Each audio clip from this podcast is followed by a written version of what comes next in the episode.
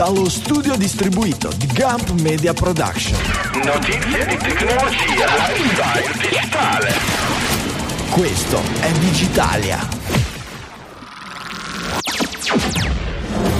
Settimana del 18 settembre 2023, sviluppatori di videogame in rivolta, i nuovi prodotti di Apple, Google rischia grosso, ma anche pirateria, Agicom e Blu-ray. Questo e molto altro in scaletta per un'ora e mezza dedicata alla notizia, quella digitale all'italiana. Dallo studio di Milano Città Studi, qui è Francesco Facconi. E dallo studio di Milano Isola Michele Di Maio.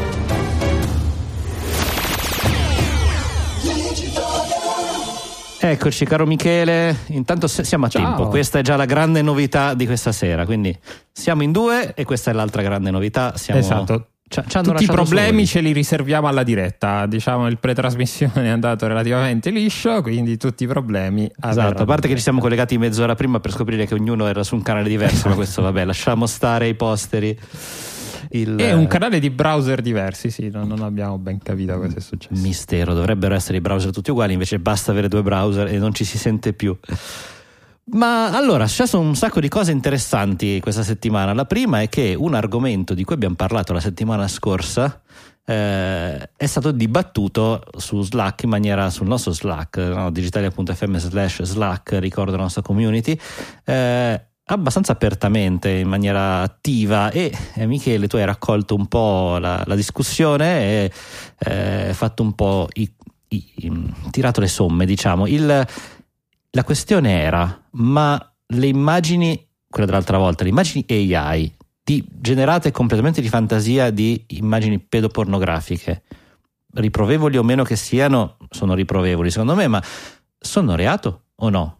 E da qua siamo partiti poi su un discorso passando a cartoni animati, a fumetti. Era esatto, Rule 34 e cose del genere. No, eh, in realtà la risposta è abbastanza semplice ed è sì. Eh, quindi, appunto, se avete la vostra collezione di fumetti hentai a tema, a tema minorenni, state attenti perché in Italia, è- ma come anche in realtà negli Stati Uniti, è illegale anche la riproduzione di, eh, come dire, non fotografica, quindi creata dall'immaginazione e dalla mano degli esseri umani ancora prima dell'intelligenza artificiale di minorenni in, in atti, in atti sessuali o allusivi alla, alla sessualità. Quindi è illegale archiviare questo tipo, archiviare questo tipo di immagine. Eh, negli Stati Uniti la legge, la legge è uguale, eh, praticamente, praticamente la stessa cosa, quindi diciamo che eh, da oggi non credo che ci siano casi ancora di eh, giudizi arrivati in giudizio, però mi viene da dire che per estensione anche quelli generati dall'intelligenza artificiale in qualunque modo è stata allenata come racconta come dibattevamo l'altra settimana volta. scorsa con Franco, esatto, è Ah. illegale. Mi, mi sa che forse- immagini generate dalle AI siano finite, almeno in un caso in giudizio. Eh, cartoni animati puramente non ancora, che noi sappiamo, ma appunto la, la questione è molto semplice, non se bode. Meglio così, direi. Direi di sì. Meglio così, meglio anche quello che parliamo della notizia che ha tenuto banco per tutta la settimana. Dai, so che ci aspettavate, volevate sapere il nostro commento fresco e puntuale su quello che è successo questa settimana. È successo che Unity ha cambiato il business model. Giusto? A proposito di gente che ha avuto una brutta settimana, credo che la settimana, la settimana peggiore l'abbia avuto il team, il team di Unity. Unity che è uno dei più utilizzati insieme alla Real Engine motori di sviluppo dei, di videogiochi e c'è una buona probabilità ecco, che se avete giocato a un gioco degli ultimi boh, 15 anni almeno forse anche qualcosa di più eh, girasse su Unity su qualunque piattaforma che mobile, sia esatto, mobile, PC. console, un po' di Esatto, tutto. console. un po' di tutto E eh, cosa hanno annunciato, poi parzialmente ritrattando, insomma anche lì c'è stata un, di, un bel po' di confusione, eh, che gli sviluppatori avrebbero dovuto pagare, so, oggi il, modello, business model di Unity funziona che a seconda del successo che eh, il, tuo progetto, il tuo progetto ha, tu paghi una fee, dove però questa fee è commisurata eh, al, al, se, insomma, se sei un'azienda, se sei un piccolo sviluppatore, se sei un insomma alla licenza, ecco, alla licenza di utilizzo del, del programma, del motore. Hanno detto questa settimana che io sappia abbastanza out of the blue, che avrebbero invece uh-huh. fatto pagare per installazione. Ecco, Quindi, la, la, cosa particolare al netto di eh, quale fosse la licenza precedente, pare- erano abbastanza complicate in base anche alle revenue e, e, tutto quanto, al tipo di anche licenza che si acquistava o meno.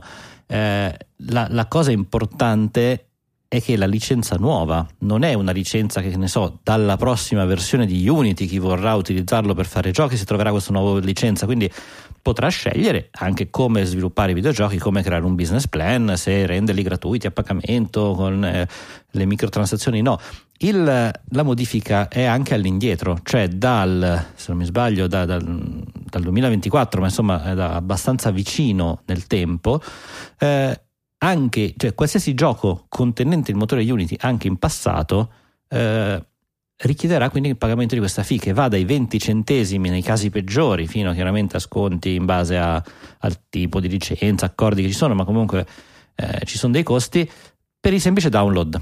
Quindi all'inizio addirittura c'era il timore che... Download dell'utente. Download dell'utente, quindi anche un utente che la scarica, inizialmente si era detto due volte, tre volte, sullo stesso telefonino, su due telefonini diversi, eh, la sta- carica, cancella, riscarica, tutti... Eh, tutti sì, questo è stato uno dei casini della, della settimana perché credo che le prime, almeno le prime notizie parlassero di 20, fino a 20 centesimi per installazione, a partire poi da una certa soglia che secondo di 200.000 dollari, se non sbaglio, che, Uni, che secondo Unity avrebbe dovuto proteggere i progetti, i progetti più piccoli. Eh, però ehm, è, nel corso della settimana, appunto, inizialmente non si capiva se le reinstallazioni da parte dello stesso utente valessero, si riconteggiassero, se c'era un periodo entro il quale potevi installarlo tutte le volte che volevi, non si è capito. Poi Unity ha detto: no, guardate che le reinstallazioni non, non, non contano, però come fai poi a tracciare un utente tra più, tra più piattaforme? Soprattutto perché Unity dovrebbe poi andare a tracciare ogni eh, beh, in realtà sempre che non lo stia già facendo, e questa è stata esatto. chiaramente una delle polemiche. Cioè, se anche adesso, ma come Unity quindi da quanto tempo è che telefona a casa per tenere questi conti? Esatto. Evidentemente, visto che è retroattivo. Devi fare fi- fingerprinting per fare qualcosa del genere. E la, beh, sempre rimanendo ai fini della cronaca, insomma, penso che il, eh, il, il climax di tutto questo, che è stata comunque una modifica che se vogliamo vederla in ambito futuro anche ragionevole dal punto di vista loro, ma è stato proprio il, il ritorno al passato il problema, eh, sono arrivate minacce di morte ai dipendenti per questa, cioè quindi non è stata proprio presa benissimo dalla comunità degli sviluppatori di game. Eh, no, assolutamente. La cosa secondo me più interessante è che in questo caso ci sono stati ehm, c'è stato un, proprio sogno, una sveglia nel mondo degli sviluppatori per dire ok, finora noi ci basiamo su, come dicevi tu, due motori poi c'è qualche altro motore più piccolo, eh, ma prevalentemente se vuoi fare un bel gioco 3D con, eh, ti trovi già fatto tutto, i meccanismi di in-app purchase, eh, dei modelli. Sì, insomma, poi hai le librerie per scaricare le risorse, quindi tutto già pronto, anche perché tutto già pronto. non è facile fare videogame a un certo livello. Bene, se vuoi e anche senza codice, credo. Poi eh, in, alcuni casi, Unity, in alcuni casi addirittura senza codice, qualcosa. assolutamente. Sì. Ecco, se vuoi arrivare a fare questo, rischi però di dipendere dal volere di due aziende, in particolare due, un duopolio, che può fare quello che vuole. Quindi ci si chiede: sì, ma ha senso progettare il prossimo gioco basandosi ancora su prodotti proprietari di questo tipo, per cui non è solo Unity il problema, domani sarà Unreal, nel senso eh, chi ci dice che non possa cambiare tutto questo? Eh, potrebbe sì, essere cioè, dell'open source, perché dubito che tutti... Eh sì. Prego, scusa. Vai, vai. No, no, questo assolutamente sì, uh, l'open source si sta, alcuni stanno andando in quella direzione lì. Questo ovviamente è un tipico caso di inscittificazione, uh, stiamo parlando oh, di... in realtà poi anche Unity è un'azienda delle Silicon Valley perché adesso ha sede a San Francisco, quindi diciamo che nella capitale dell'inscittificazione, eh, mm. proprio lì, lì, lì, nel pieno. Però sì, sicuramente poi appunto molti stanno guardando l'open source, però il problema è che ci, ci so, poi da capire questa storia come finirà. Difficile, immagino che sia difficile che Unity torni a 180 gradi indietro al vecchio, al vecchio, business model. Probabilmente si rivedranno le date, si farà una mitigazione magari dei costi, però il problema è che appunto ci sono tanti sviluppatori che hanno messo in piedi degli universi, eh, alcuni di successo, alcuni meno di successo, però comunque si cambiano, vuol dire cambiare il business model da un giorno all'altro. E quando molti di questi sviluppatori contano su, eh, su eh, magari su un modello freemium o di in-app purchase, andare a beccarli su quante installazioni fai, quando poi magari una su mille è quella profittevole per le altre 999, ecco, vuol dire veramente andare, a, andare ad, ammazzare, ad ammazzare il business model. Sì, perlomeno farli ripensare che a posteriori non è mai così facile, anche perché un gioco fatto bene non si sviluppa in una settimana generalmente. E il il mio pensiero in realtà è corso verso eh, la storicità, l'archiviazione dei videogiochi, perché se questo diventa un, eh, dire, un problema relativo al passato, può anche essere che a un certo punto eh, sia i giochi che eventualmente io ho già su CD-ROM, ipotizziamo, adesso uso un meccanismo antico ma giusto per far capire il concetto, sia eventualmente qualche gioco che ho scaricato che però non conviene più allo sviluppatore per questo cambio, cioè già ci sono motivi per cui si vengono spenti i server, non vengono aggiornati i sistemi certo. operativi e tutto, figuriamoci se a questo punto rischiamo di perdere eh, archeologia anche recente di videogiochi magari molto belli, ma semplicemente perché non tornano più i conti. Ecco, questo Ah sì sì, vero, giustissimo, perché a un certo punto vuole, può voler dire che se una persona appunto tira, tira fuori dei CD-ROM o comunque, beh, oramai i CD-ROM sono anche forse troppo, ma neanche, non si deve neanche tornare indietro all'epoca dei, CD, dei CD-ROM,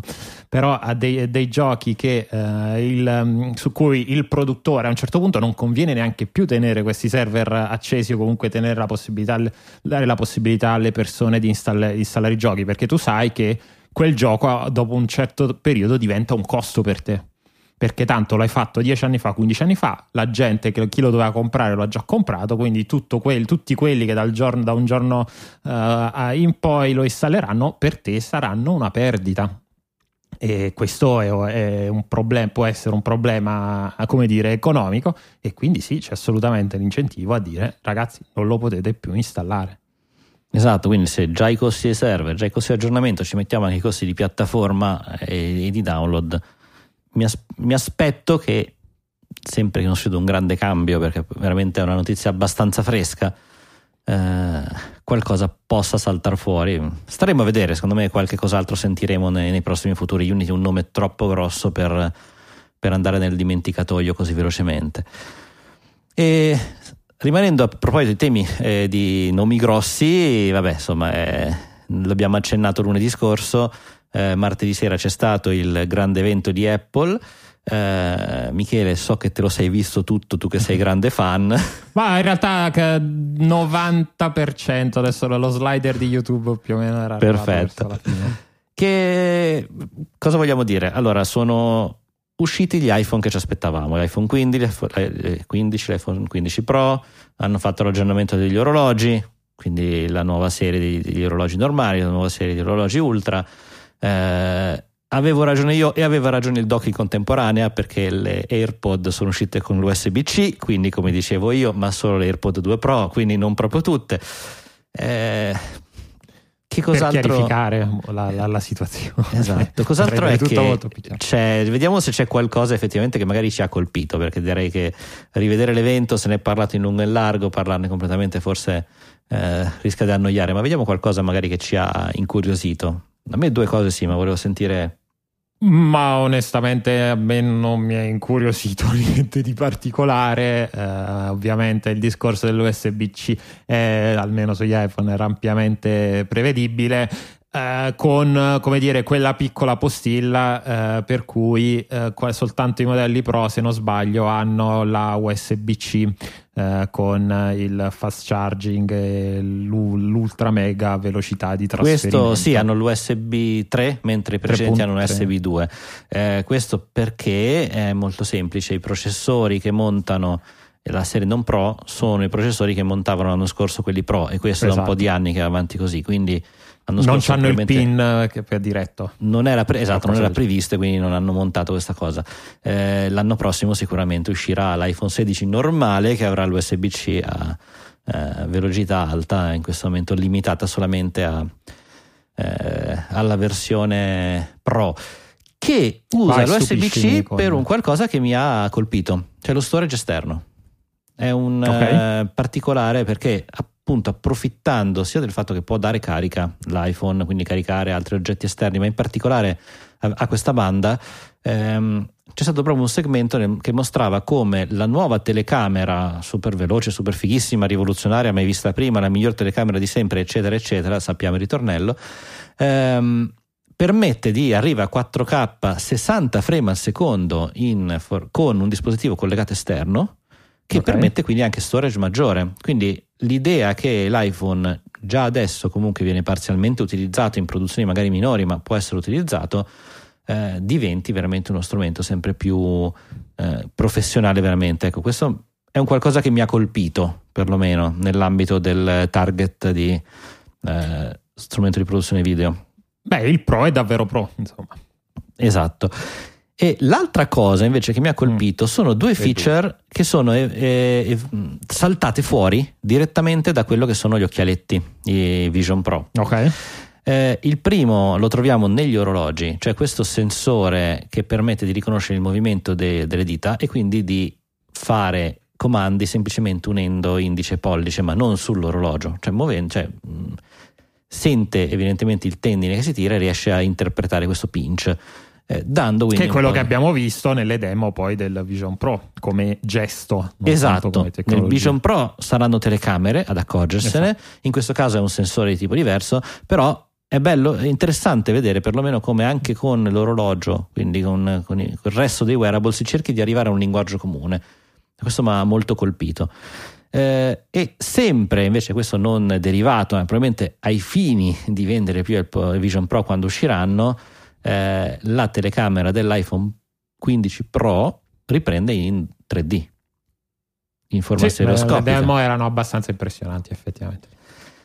E, e quello, vai, l'hanno detto, è costruito appositamente per quello, quindi puoi rivederti i tuoi ricordi del Vision Pro non solo appunto filmando il compleanno del bambino con quell'aggeggione sulla testa che avevamo già discusso come improbabile come scena no?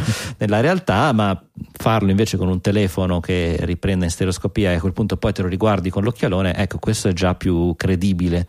Quindi stanno andando Beh, Apple, quindi è Apple è ecosistema, Apple è coerenza tra un prodotto e l'altro, quindi diciamo assolutamente in linea. No, comunque c'era una, una scemenza che mi aveva colpito e che mi aveva stupito invece, che è il, il tastino del, mm, del, del modello Pro, giusto? Che hanno tolto il, lo, lo Hanno sl- tolto il tasto, esatto, non è e più un del silenziatore, hanno messo questo tasto che è personalizzabile che è una cosa che da Apple assolutamente non mi aspettavo. Di default, mi dico no, di default è sempre, È sempre il toggle per, esatto, per il muto, ma sono stato stupito quando poi ha detto lo- e poi lo potrete usare per quello che volete dalla, dalla fotocamera o per far quello che volete Siri, eh. c'è un set di funzioni però effettivamente tutte scorciatoie che possono servire dal, eh, dallo schermo scuro alla modalità notte insomma ci sono una serie di eh, Beh, però attività. passando per Siri credo che poi sia, non dico espandibile all'infinito, però credo possa fare un bel po' di cose. No? Non prende anche le tipo le action di Siri, poi non so. questo non ho ancora Non avuto modo di provarlo quindi non te lo so dire a me appunto però ha colpito anche me perché penso ah, non ti è che- ancora arrivato a te il Pro? eh, è nella scatola lì sotto ma ah, adesso ok, aspetto non che- è, anch'io non ho avuto tempo. a, no- a noi influencer arriva molto prima e che non abbiamo tempo. Il, eh, eh, hai ragione, mi ha colpito anche perché eh, mi sono accorto che negli ultimi anni, forse, ho veramente raramente il telefono rumoroso. Un po' grazie sì, anch'io. all'orologio, un po' chiaramente all'abitudine. eh, o sono al lavoro, o sono sui mezzi pubblici, o sono cioè tutte situazioni nelle quali non posso tenerlo o dormo. Quindi di fatto mi accorgo che passa più del 90% senza veramente l'audio. È raro che lo, lo- lo faccio per sbaglio di metterlo con. Quindi è un tasto quasi sprecato, forse per molte persone. Chiaramente è un mio uso personale, magari altri invece. Ma no, non, parla, no, no, non, dirlo a me che per la gioia di chi prova a chiamarmi. Esatto, no, vabbè, c'è tanto, tanto, vibro e tante notifichine sul cellulare, sul, sull'orologino. Ah, no, io ho smesso di portarlo oramai, quindi oramai nessuno. nessuno Vedi, non ti chiamano proprio. Due volte al giorno. Ecco perché dalle 7 che ti dico vieni in onda, ecco perché non c'eri, vedi. Eh, il, um, però sì, eh, è un qualcosa che boh, apprezzo, mi, pi- mi è piaciuta, hai ragione. Basta, e... lo, lo, lo, chiudiamo qua. Onestamente, non lo so, non, non ho visto niente, niente di spaziale. Hanno tolto il mini, che probabilmente immagino perché non vendesse, non vendesse a sufficienza. Eh, la gamma effettivamente stava diventando abbastanza ampia. Mm-hmm. Anche quella esatto. poco, scelta poco epolistica di avere. Però era già scelta team Cucchiana, quindi. Mm il mini, boh, so che aveva un suo mercato, c'è tanti che odiano in generale il telefono grosso e, e già comunque uno eh, non pro, non max, non è, inizia a essere ingombrante. Evidentemente il mercato non c'era, tanto per un po' di anni andranno bene quelli presi su eh, mercato ricondizionato, quindi figurati, non, non esatto, lo vedo un grande Ma non problema. quello francese. Mm? No, dico non quello francese per il 12. Il mini era forse. Non quello francese, grandissimo gan- gancio. Il, perché eh, il, è stata una settimana eh, intensa delle PR di Apple per il lancio dei prodotti, ma anche una settimana intensa perché in Francia, con un certo ritardo, che è un po' curioso, si sono accorti che l'iPhone 12 trasmette, non rispetta le. Eh, le, le norme di radiazione, quindi trasmette troppo. Esatto, troppe, eh, troppe, radiazioni, dove per radiazioni si intende onde, onde, onde radio. Uh, sì, effettivamente dopo un po' di anni dal lancio, uh, dal lancio della, dell'iPhone 12, la, la, l'Agence Nationale de Franchese, no, no, no, non ho studiato francese alle, alle, ah, sì? alle scuole. Non sembrava. esatto, la baguette ehm, ha detto di fermare le vendite dell'iPhone 12, quindi quei tre che vendevano di, ancora direttamente di fermare le vendite in Francia perché appunto c'erano eh, le, le specifiche andava oltre il livello uh, delle, dell'assorbimento delle, delle radiazioni delle, della, della, radiofrequenza e bah, poi insomma no, non è Beh. che ci sia molto da molto da dire non si sa perché poi in Francia sì eh, non so se hanno magari dei limiti un po' più bassi ma in realtà se ne sono accorti in Francia e questa cosa pare che gli altri stati siano ad aspettare perlomeno quelli europei per vedere un po' come vada Mm, probabilmente una qualsiasi scelta francese verrà seguita. Quello che mh, mm, è stato fatto è stato di bloccare le vendite, ritirarlo dal mercato e rischiare appunto un, eh, una richiesta di ritiro. Eh, Apple inizialmente ha glissato un po', poi ha riconosciuto un difetto hardware fondamentalmente sul sensore di vicinanza perché il problema è che il telefono rimane in trasmissione troppo forte quando si avvicina al corpo, cosa che invece dovrebbe abbassare il livello di trasmissione per appunto essere più sicuro. Um, il risultato è che eh, dopo un certo tira e molla Apple ha deciso che faccia uscire un aggiornamento specifico per ridurre la, la potenza. Mi chiedo quando saranno felici i possessori di iPhone 12 che eh, si troveranno a cercare come una volta quando andavi a cercare col braccio in alto cercando le tacchette perché non pigliava. Ecco, torneranno probabilmente a questo meraviglioso gesto anni 90 per cercare il miglior campo quando campo non c'è. No, ma tanto l'aggiornamento arriva solo sui telefoni dell'agenzia francese delle radiofrequenze, lì come si chiama, come un po' tipo di Seagate. Eh, esatto, della, l'agenzia, l'agenzia, della baguette. Esatto. Ehm, quindi niente da dire, staremo un po' a vedere cosa, cosa succede, ma non, non mi aspetto grandi novità.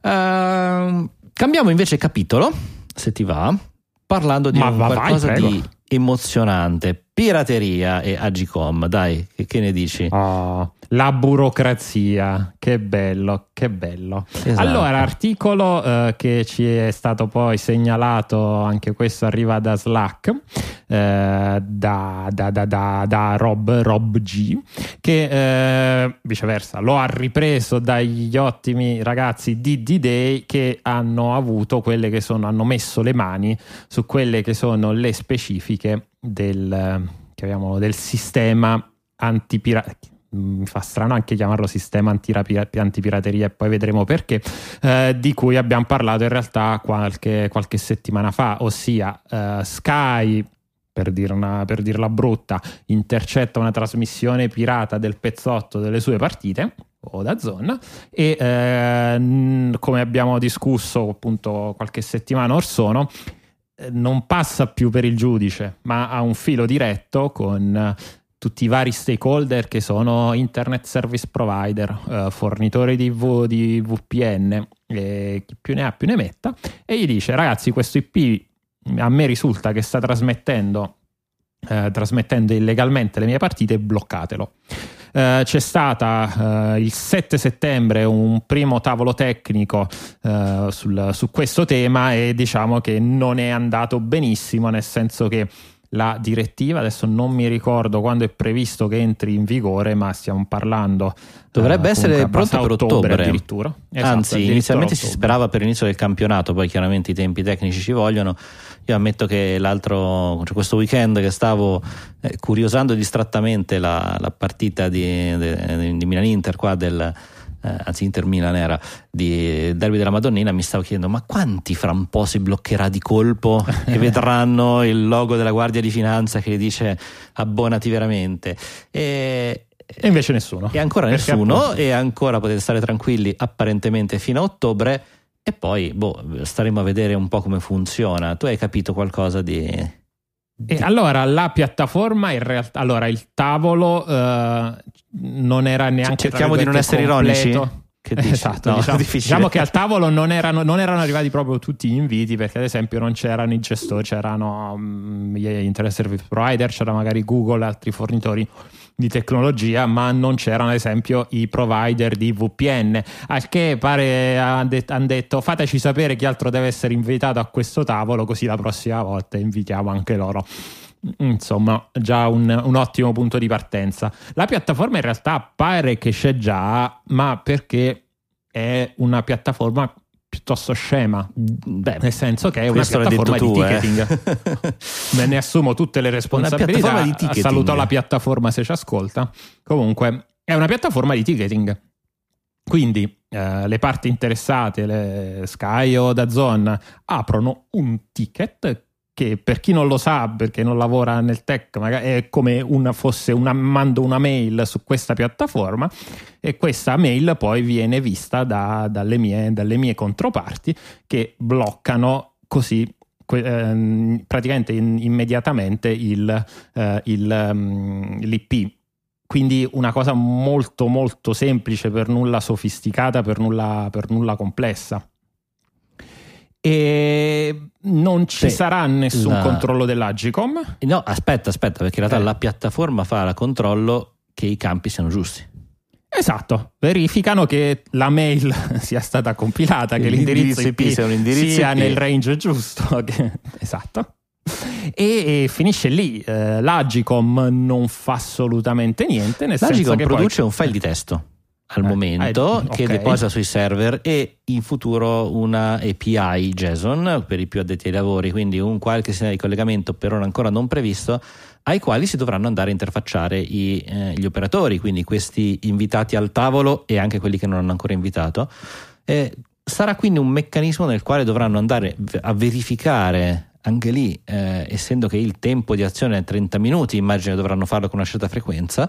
Ehm, se gli IP sono presenti in questo file e ehm, da qui nascono un po' di dubbi, al netto di dubbi tecnici su quanto tempo ci vorrà a implementare comunque eh, l'integrazione di queste funzioni, perché effettivamente creare una lista di IP bloccati probabilmente non è così complicato. Creare una lista che poi venga utilizzata effettivamente fruita da chi di dovere, da, dalle persone al tavolo giuste, forse un po' di più. Eh, la domanda è poi quanto rimarranno bloccati. Che succederà una volta che sono stati bloccati? Se si blocca uno per sbaglio, eh, si parla comunque di IP dinamici, cioè eh, puoi essere tu Michele che trasmetti da casa tua, i tuoi IP cambiano ogni volta che ti colleghi, quindi eh, domani me lo becco io e mi trovo bloccato. Adesso questo è per fare un esempio sciocco, ma giusto per... Ma sciocco, ma assolutamente. Sciocco, ma neanche con troppo. uno molto, molto plausibile come scenario. Oppure io prendo magari un, uh, un server che mh, sullo stesso indirizzo IP ha altri, ospita altri servizi, quindi io poi streamo le partite, eh, ma sullo stesso IP magari si appoggiano dei- degli altri servizi perfettamente legittimi. Viene individuato questo IP come malevole o viene bloccato, e quindi oltre a bloccare la trasmissione, si bloccano anche tutti i servizi legittimi. E la- il passaggio che, che mi sono evidenziato, perché proprio mi piaceva le parole che ha usato di Dei, eh, è che appunto l'operatore creerà questo ticket nel momento in cui gli viene segnalato l'indirizzo IP.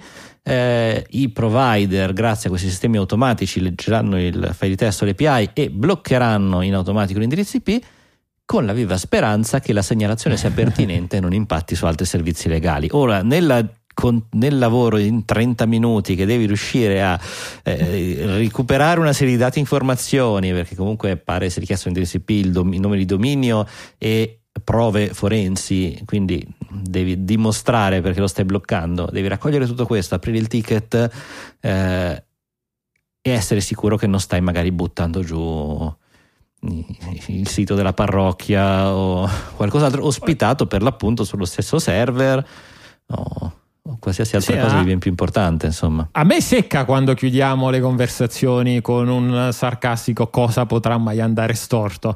Però devo dire che leggendo questo articolo ho abbastanza sudato freddo.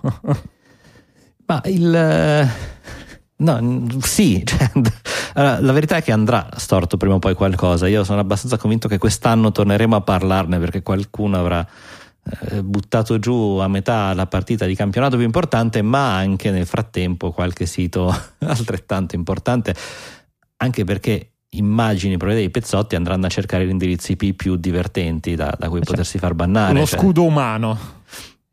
Esatto, quindi staremo secondo me a vedere quello che potrà succedere. eh, spero chiaramente che funzioni ai fini della legalità. eh, da, da- da boh, tecnico della rete ho un po' di dubbi, ecco, però eh, come dire, ve- vediamo. L'importante è che qualsiasi azione venga gestita poi, anzi, qualsiasi reazione eventualmente ad azioni sbagliate venga gestita altrettanto velocemente. No? Noi dicia- diciamo Certo. Tabboni con un Certo. click e poi devi mandare 16 raccomandate. Ecco, speriamo che 30 minuti per bloccare un IP, altri 30 minuti per sbloccarlo. Insomma, questa è, si spera la, la cosa. Sicuro. Rimaniamo in, eh, in tema pirateria. Per eh, allora la Vai. prendo, la prendo molto larga. Questa notizia di Disney, ma in realtà la, eh, si sa che sta iniziando ad arrivare anche da altre case produttrici, del fatto che non solo queste piattaforme di streaming producono un sacco di contenuti che forniscono, ma dopo un po' li tolgono anche dallo streaming. Di fatto, essendo materiale che hanno proposto loro, sparisce per sempre.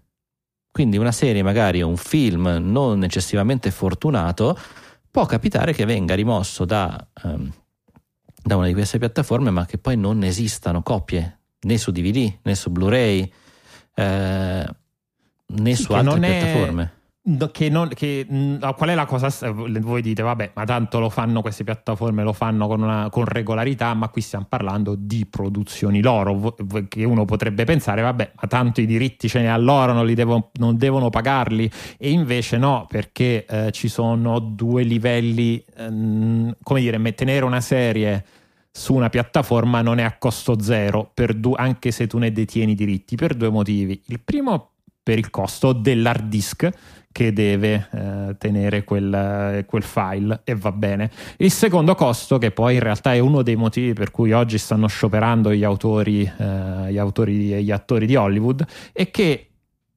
il- le piattaforme han- devono pagare delle royalties agli, sicuramente agli autori e forse anche agli attori semplicemente per il fatto di tenere i film e le serie il fatto TV che sia disponibile. Esatto, Esatto. è disponibile. Che, eh, che in realtà è un vecchio retaggio della tele- televisione tradizionale perché eh, succedeva la stessa cosa con le repliche. Quando vi vedevate per la decima volta la, la replica del Principe di Bel Air eh, lunedì, eh, la, la- la- mattina su Italia 1, Will Smith o gli autori continuavano a guadagnare un pezzettino di royalties e questo serviva poi ad, attori anche, ad autori meno famosi per sopravvivere poi anche quando non, eh, non, um, insomma, non, erano, non stavano attivamente scrivendo ed è questo appunto uno dei motivi per, per Ecco, cui stanno scioperando. Il falso mito, il falso- questo è tutto corretto. Il falso mito, chiaramente, è che uno dice: Vabbè, tanto non li guarda nessuno, non, non dovranno pagare, evidentemente. Questa forse magari era anche la speranza iniziale di, questi, di queste aziende di streaming, quando invece no, eh, la, la legge prevede che proprio il fatto stesso di, det- di tenere a catalogo, quindi rendere disponibile anche perché tenere a catalogo dà un valore all'azienda comunque. Il fatto che dici ho 100 film o ho 10.000 film e cambia molto il Certo. modo in cui ti presenti ai tuoi abbonati. Ehm, c'è poi un ulteriore lato perché se tutto questo si potrebbe ancora ancora gestire c'è quello che poi a me ha, colpito di più che è un problema di carattere economico e qui magari eh, il nostro Michele mi sarà- saprà aiutare meglio. Giustamente i film in eh, prodotti, cioè i contenuti prodotti dalle- dagli studios hanno un valore che nel momento in cui viene tenuto a catalogo mh, sono degli asset aziendali, quindi come tali hanno un valore anche di mercato, eh, sui quali poi vanno costruiti utili, eccetera. Il fatto di cancellarli, quindi metterli, metterli in un magazzino dal quale tendenzialmente non verranno mai tirati fuori, questo fa sì che venga ridotto il valore dell'azienda e questo aiuta a pagare un po' meno tasse a fine anno. Sì, è lo, stesso, è lo stesso principio. Poi boh, sono andato molto male all'esame di contabilità e bilancio, quindi non, non vi aspettate grandi, insight sul tema. Eh, però eh, credo che sia lo stesso principio delle plusvalenze e delle minusvalenze dei calciatori.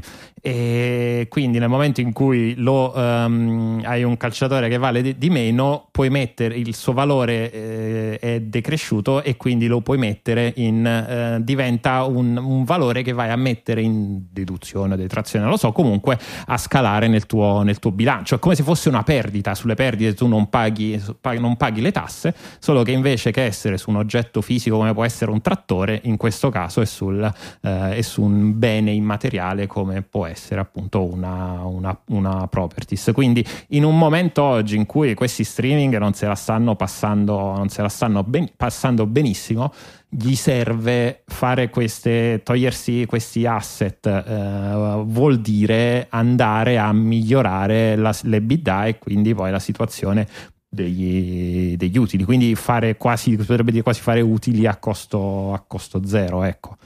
E qui Fare realtà- utili togliendoli ai poveri autori e attori, ma questo rimane Ah, cioè, anche, quel pezzo, anche quel pezzo, sì. Esatto, il- E- poi in alcuni casi, per, sempre per cercare di fare utili, rivendono a basso costo, riaffittano a basso costo, diciamo, cedono i diritti ad altri provider, per cui ci sono delle serie che effettivamente iniziano a danzare, no? partono da uno, poi si fanno tutto il giro delle sette chiese per poi tornare, e, e altre volte invece no, finiscono proprio nel dimenticatoio. E tutto questo senza che ne esistano neanche copie fisiche, perché le care vecchie, non so, Friends, Lost, alla fine o noi o il nostro Westworld, amico che è una di quelle che ha Eh? cambiato casa, o Westworld per fare un Westworld. esempio più recente, che tra, quel- più recente che tra quelli che hanno cambiato. For- mi sembra che alla fine non mi ricordo se hanno cambiato caso, è stato tolto proprio dal Westworld negli. Stati Uniti risulta cancellato, cioè tolto, Ecco, non esiste più. ecco. In Italia è la Sky, quindi esiste ancora la sua versione eh, fin quando ne avranno i diritti, mentre l'originale è stato proprio cancellato. In questo momento in maniera legale non c'è modo di vederlo. Esatto. E che poi in realtà il, ehm, vabbè, il post nel suo articolo va molto indietro nel tempo, però il fatto di avere, eh, di, di avere questa idea che tutti i contenuti siano sempre disponibili, eh, che oggi ci, ci risulta quasi, quasi un diritto, è la mia serie preferita, me l'hanno cancellata e non la posso più vedere, è una cosa che è sempre eh, esistita nel mondo del cinema da quando cancella infatti mh, buona parte dei film muti non sono mai arrivati a noi stavano cancellando BBC stava sovrascrivendo le, le cassette dei, di Flying Circus dei Monty Python e Mm, quindi Doctor Who è stato perso anche in Doctor Who è stato perso, insomma, fino a che poi non si è arrivati alla forse un po' per un discorso culturale, ma anche per un po' per un discorso tecnologico di costo del supporto. Eh, si, insomma, si, è perso, si è perso tanto e tra l'altro c'è una subreddit ehm, c'è una subreddit che adesso mi sfugge come si chiama che è specializzata nella ricerca di Uh, di immagini, di, di, cose di video, di cose, esatto, di cose perse. Quindi c'è chi, chi possa, dice, ah, c'era quel video che mi ricordo che ho visto quando avevo tre anni, eh, che è stato trasmesso una sola volta nella mia TV locale dell'Arkansas. Ecco, eh, c'è qualcuno che può essere che, lo, che ce l'abbia. Sì, per perché so la, la TV che ha trasmesso ai tempi non ha tenuto una copia, perché soprattutto un po' di tempo fa era meno essendo molto costoso anche tenere archivi. Adesso eh sì. con gli hard disk è più facile, anche se non automatico, ma eh, con le videocassette, con i nastri, figuriamoci anche prima con le bobine, era veramente complicato e costoso. Il, eh, quella TV in Arkansas non c'ha più, non ha mai tenuto la copia speri o magari è fallita o è andata a fuoco esatto devi sperare che uno che quel giorno ha infilato il Betamax nel suo registratore e eh, si, è tenuto, si è registrato l'ha messo in soffitta eh, e quella non è andata a fuoco si è allagato o altre esatto. cose simili beh, insomma ci sono troppi esatto se. E mh, mm, volevo dire un'ultima cosa sull'argomento, ma credo di essermela persa. Beh, penso che fosse compratevi DVD del, del Ah no, la pirateria, ecco, la pirateria ci salverà tutti perché poi è l'unico modo oggi di, di, insomma, di essere un po' più sicuri, ecco, piratatevi le cose che vi piacciono, tenetevi nel vostro hard disk il doppio, triplo backup e fate gli archivisti. Qualcuno, eh, esatto, fate, gli archi- fate i data order a proposito di subreddit, c'è una subreddit che si chiama così, si chiama Data Orders, dove c'è gente che uno si vanta dei, te- dei terabyte che ha nei, nei, propri server casalinghi, però colleziona, colleziona materiale e lo archivia. E a questi fini probabilmente sta diventando l'unico modo. Poi eh, chi sa come fare sa come fare, quindi bene, bravo.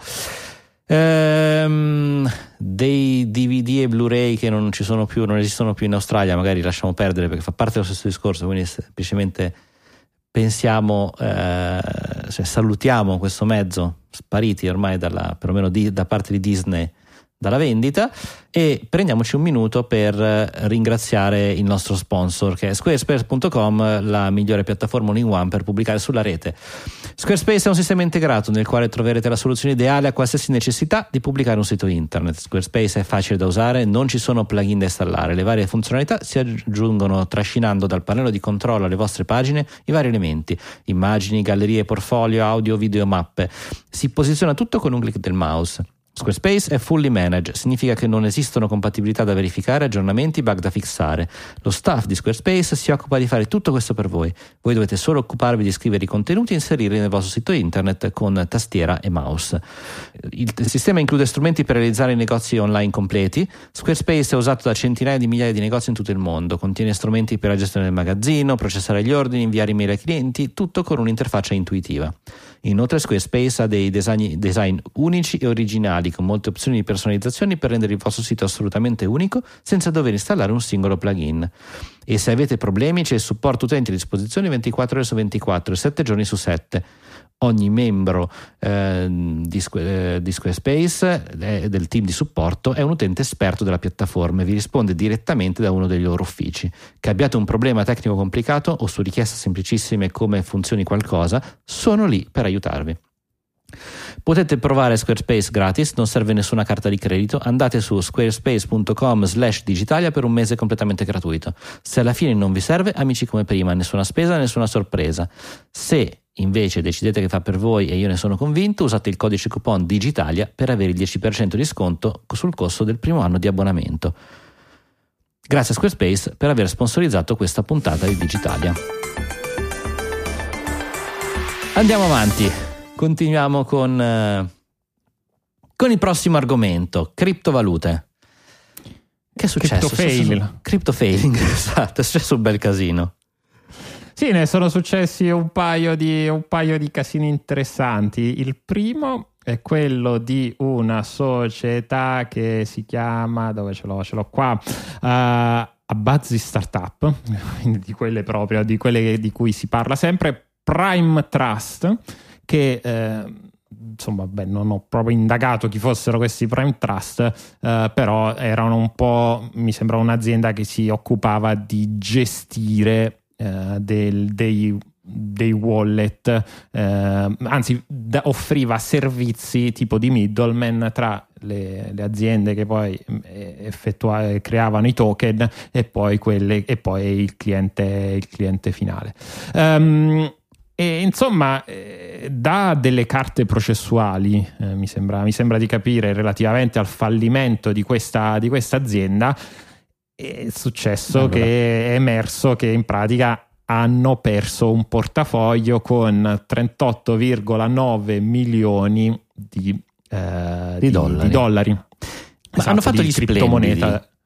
Nel senso sì, che allora, diciamo quando sì. allora, in teoria hai il tuo wallet che ha la sua firma e devi da qualche parte salvartela, no? I più eh, come dire, c'è chi se la salva sul computer, poi col rischio che venga rubata. I più normalmente si consiglia stampatene una copia, mettitela in cassaforte così che almeno nessuno te la ruba. Loro hanno detto no, noi la stampiamo a laser su delle pium, piastrine pium. Di, di, metallo pregiatissimo, delle cose fighissime, eccetera, eccetera. E quando poi hanno detto ok, dai, ci servono, le hanno perse. Esatto. Molto semplice. Esatto. Hanno fatto sta, sta cosa e peccato che tutti i soldi dei loro eh, cioè buona parte in realtà dei soldi che hanno accumulato grazie agli investimenti dei loro clienti eh, sono lì, cioè, sono lì, ci sono ma non sono più, non sono più accessibili. Eh, sì, il, il, è l'equivalente del caro vecchio. Ho, per, tra, tra ho, perso il portafoglio e ho perso le chiavi di casa. Semplice, però immaginate che voi avete ecco, questa grande casa con 40 milioni di dollari dentro, eh, però avete perso le chiavi e non c'è altro modo. E casa vostra è Fort Knox, quindi. Esatto, esatto.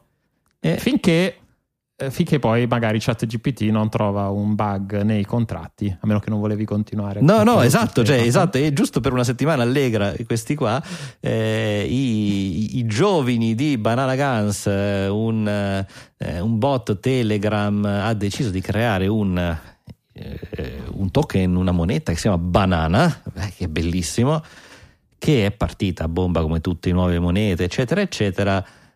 qualcuno ha detto sì, ma ChatGPT che ne pensi? E ChatGPT ha dimostrato tempo un secondo che era una cavolata clamorosa, nel senso che si basava su un sistema di tasse, adesso non mi è chiaro il meccanismo economico che ci volesse essere dietro, ma di fatto...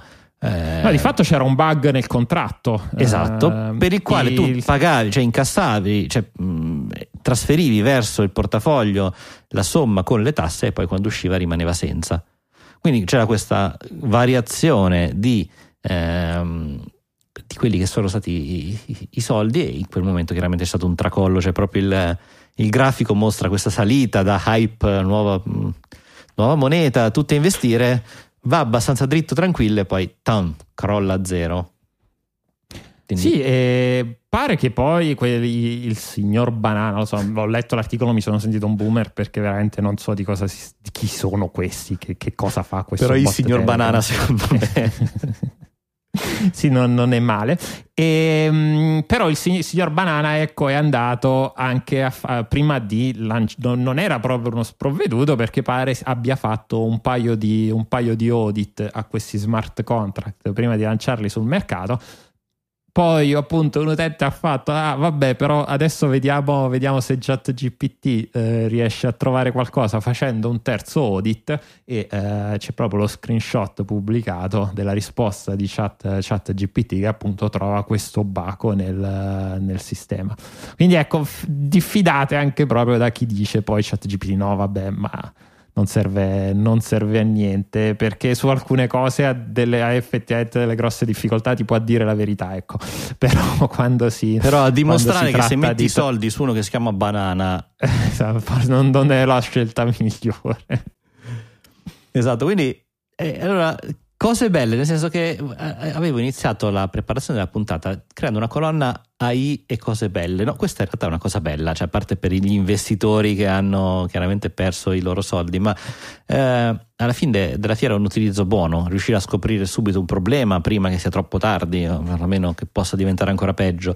E un altro uso che è saltato fuori con un comunicato stampa è il progetto Gutenberg che se vi ricordate nacque eh, come raccolta di testi non vincolati dal diritto d'autore, immaginate la Divina Commedia, eh, digitalizzati sotto forma di ebook in tutti i più vari formati, dal TXT semplice e poi i vari formati. Ecco, loro hanno eh, deciso in partnership con, eh, con Microsoft, fra le varie cose, di creare una biblioteca di audiobook che penschi proprio dal, dalla collezione di libri e li trasformi alla fine in quello che può essere una buona lettura eh, di libri, chiaramente. Dalla, dalla voce di Dante Alighieri. Sì, eh, non proprio, però ecco, um, eh, mi piacciono questi utilizzi eh, de, de, dell'intelligenza artificiale, cioè riuscire a produrre qualcosa che abbia, abbia un valore alla fine della fiera, comunque produrre eh, libri in quantità, non è che la Divina Commedia solo perché è stata scritta un po' di anni fa non sia più interessante o qualsiasi altro libro. E poi ci siamo anche un po' scocciati di sentirla da Benigni sempre, cambiamo, cambiamo un po'. Esatto, non ho controllato effettivamente se su Gutenberg è pronunciato in toscano o no. Beh, l'intelligenza artificiale con le H aspirate deve essere qualcosa, con le vocali aspirate deve essere qualcosa. Stanis La Rochelle non sarebbe contento di questo. Dire di no, i toscani, i comici Mihasa, toscani. Esatto. Esatto. La Mihasa, la mia mamma. Ah, Esatto. e- però possiamo dire che l'intelligenza artificiale ha fatto anche cose buone. Esatto, quindi se- sembra una chiosa di quelle negative, cioè solo disastri, probabilmente sì, però questa rientra fra le cose buone. Invece, meno buona, eh, non so se hai letto questo articolo che ci ha postato da Wired eh, Franco, eh, è questa scoperta del fatto che la mucca eh, la- l'intelligenza artificiale può prendere la sindrome della mucca pazza. Sì, che può sembrare clickbaiting, eh, sono andato a guardare, Esatto, ma in realtà no, cioè- sono stati, no, beh, in realtà sono stati però anche gli scienziati dietro questo, mm, dietro questo credo sia un pay, uno studio, con quindi sicuramente anche un paper dietro, l'hanno chiamata MED, immagino anche per, per quello, Model Autophagy Disorder, disordine autofagico del modello, cosa vuol dire per auto, cosa cosa vuol dire autofagico? Vuol dire intelligenze artificiali che hanno in ingestion, si allenano su altri contenuti, ehm, su altri contenuti di, di prodotti da altre intelligenze artificiali, cosa che succede anche abbastanza spesso su questi modelli. Ecco, quindi questo, questo studio ha provato che non sia una cosa esattamente sana per le intelligenze artificiali andare a nutrirsi di questi di, di cannibalismo, in pratica stiamo parlando di, di cannibalismo di intelligenze artificiali e, mm, e niente, hanno dimostrato, cioè hanno dimostrato, hanno, mm, hanno detto ok, lo chiamiamo, lo chiamiamo MED e mm, basta, no, non, va ben, non va bene per le intelligenze artificiali. No, anche perché ecco, la, la- la sindrome della mucca pazza in realtà è molto simile come concetto. Nel Eh senso sì, che esatto, erano le mucche che mangiavano mucche, quindi c'è stato poi una riduzione del pool genetico e, e da questo punto di vista si è creata questa sindrome. che Dannate ha- mucche che si andavano a mozzicare, me le immagino lì nei prati. Ah, no, invece Es- era colpa degli allevatori che gli Esatto. prodotti di altri bovini. che a furia di fare così ha fatto sì che i cervelli delle mucche ne risentissero, appunto arrivando a impazzire, da qui il nome della mucca pazza. Eh, la stessa cosa sta succedendo con eh, i, i modelli. La, la cosa che mi ha colpito è la chiosa eh, finale dell'articolo, è un virgolettato, eh, però comunque resta come uno dei, pa- dei- di- proprio è in grassetto, quindi lascia eh, apre le domande ma lascia aperto il discorso in questo modo, dice ora bisogna solo imparare a gestire questa cosa. E ehm, come dire, sappiamo che i dati generati dall'intelligenza artificiale producono nei modelli problemi perché fanno creare dei dati sempre più eh, finti, sempre più Corrotti. biased, sempre più tutto quello che noi sappiamo che or- oggi c'è di male nei, ehm, nei prodotti di intelligenza artificiale. Questo verrà aumentato sempre di più grazie a questa, ehm, questa autoimparamento. Si può dire una roba del genere? Autoimparamento? Non penso proprio, ma Mm, lo avete sentito qui per la prima volta. Esatto, e anche per l'ultima me ne auguro proprio su me stesso. Però eh, l'idea che essendo talmente conveniente far sì che un, Midjourney generi un sacco di immagini, che Stable Diffusion impara e genera altre, che il bardo è, e così via, cioè, poi si diventa un circolo di cose ricreate, ricreate, eh, i risultati si lasceranno un po' vedere. L'idea è che questa cosa invece di dire risolviamola subito, capiamo che è un problema, cerchiamo di costruire dei dataset più interessanti, più umani, eh, anche perché gli umani abbiamo visto non è che ne abbiano tanta voglia grazie al, al, a quella cosina chiamata copyright. Esatto. Eh, a questo punto l'unica cosa sembra essere far impazzire queste intelligenze artificiali. Boh. Sì, esatto. Non, non, so se questa è la soluzione ai problemi del, dell'allenamento dell'intelligenza artificiale, però ecco. Eh è una, stra- è una, strada che a queste aziende oggi probabilmente, sicuramente conviene oggi uh, intraprendere e studiare in attesa che in futuro potrebbero avere dei problemi giudiziari sul copyright mm. loro, dei loro LLM. Anche perché i problemi del copyright uh, ce ne sono sempre di più.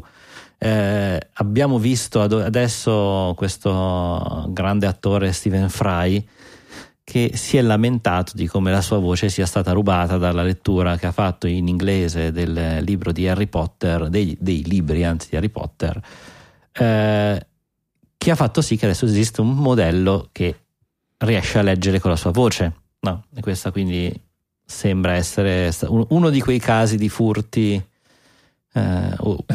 di furti di voce ecco, esatto poi di riutilizzo come tecnicamente non sono furti c'è un euro bla bla bla ma insomma l'abbiamo capito. Eh sì esatto poi possiamo poi come dire non so, non so se sono già andati a, giudizio, a giudizio ecco però eh, ovviamente poi una cosa è quello che è legale una cosa è quello che è etico, etico fare anche se poi ecco non è che se c'è scritto sull'eula che eh, la Microsoft detiene i diritti sui tuoi reni domani ti, vengo, ti viene a bussare Balmer con, con Gates per eh, togliere toglierteli. Mm. Eh, quindi, come dire, Devo la, dire la, che entrambi sono passati per Microsoft, però. Vabbè, però sono, sono, ancora Nadella, va bene, che viene, ti viene ad aprirti con una busta di ghiaccio. Ecco. Eh, magari non aprite se vedete Nadella con una borsa con del ghiaccio. Comunque, eh, quindi sì, il discorso poi di Stephen Fry è anche più ampio perché oggi stiamo parlando della sua voce utilizzata per produrre degli audiobook, ma in realtà anche lì torniamo al, agli scioperi degli attori in questo caso più che degli, sceneggiato, degli, degli sceneggiatori. Eh, le, ne parla anche poi Stephen Fry fa l'esempio nel, nell'articolo. Oggi potenzialmente loro credono di avere il diritto di replicare le immagini degli, degli attori che magari sono stati sia che hanno fatto dei eh, come dire, sono stati delle persone nel background, quindi magari attori minori, ma anche attori principali, loro dicono di avere il diritto di, poterli, di poterne utilizzare l'immagine per, eh, per delle, eh, per delle mm, diciamo, opere, opere, artificiali come questo, come questo audiobook. Quindi si sta arrivando alla, alla, dire, alla, concretizzazione di quello che appunto dicono oramai da qualche mese attori e sceneggiatori. Eh, mi, mi, sa che ne ascolteremo tanti altri di questi, di questi, casi pian piano, perché sono sempre di più, sempre nomi più grossi che, che saltano fuori. Eh, prima o poi ci si muoverà qualcosa. Mentre si è mosso qualcosa da Coca-Cola che ha creato questo Y3000. Questa ecco. rientra su cose buone dell'AI o cose... Mm, ma questo è anche lì qualche mese fa dicevamo ci sarà prima, il primo film che dirà che è stato scritto interamente dalle AI ci sarà la prima serie tv scritta interamente dalle AI ecco Coca-Cola adesso se n'è uscita che ha fatto questo gusto per un limited edition Taste the Future co-created with AI Ecco, adesso va bene che c'è il co-created, ma non so se, no, ecco, non so, non so se le intelligenze artificiali sono brave a fare cose non cancerogene. Poi, ecco, spero allora. che abbiano, gli, abbiano, gli, abbiano, fatti fare eh, il, um, i test come per la criptomoneta del signor Banana di cui prima, e poi l'abbiamo passata anche per chat GPT così per sicurezza per vedere che non fosse cancerogeno. Esatto, già, già appunto che non siano cancerogeni, due che siano buoni, perché comunque sia una Coca-Cola a gusto al lampone, se non mi sbaglio, qualcosa del genere mi lascia un po' perplesso. Poi, Raspberry slushy, che non so bene cosa voglia dire slushy. ehm, forse è meglio non saperlo.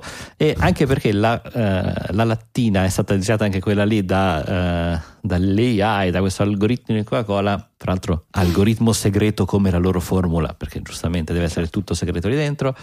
Eh, Ah, è tipo granita al lampone, il raspberry slushy. Bene, una Coca-Cola gusto granita al lampone, che cosa può andare?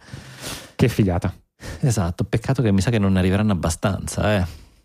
Che peccato. Peccato, peccato, veramente. Ehm, Lo, lo mettiamo da che parte? Il lato buono o il lato cattivo delle AI?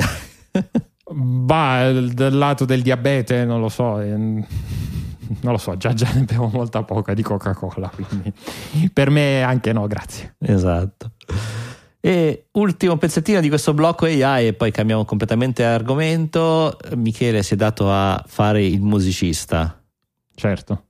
Che, ci, che, che com'è Sì, eh, la- l'avete letto magari sulle, eh, sui vari siti di news, eh, una delle notizie in campo AI che ha fatto più, eh, più discutere, di cui si è parlato di più, è l'uscita di, questa, eh, di questo modello stable audio di Stable Diffusion, quindi per la generazione da testo a, da testo a musica. Come tutti i nuovi modelli di intelligenza artificiali è andato in panne per troppe richieste, eh, però ecco siamo riusciti a creare qualcosa.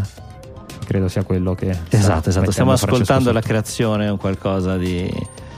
Un intro per un podcast tecnologico. Come ti vengono queste idee, Michele? Veramente vorrei. Hai visto così out of the blue, proprio dal nulla.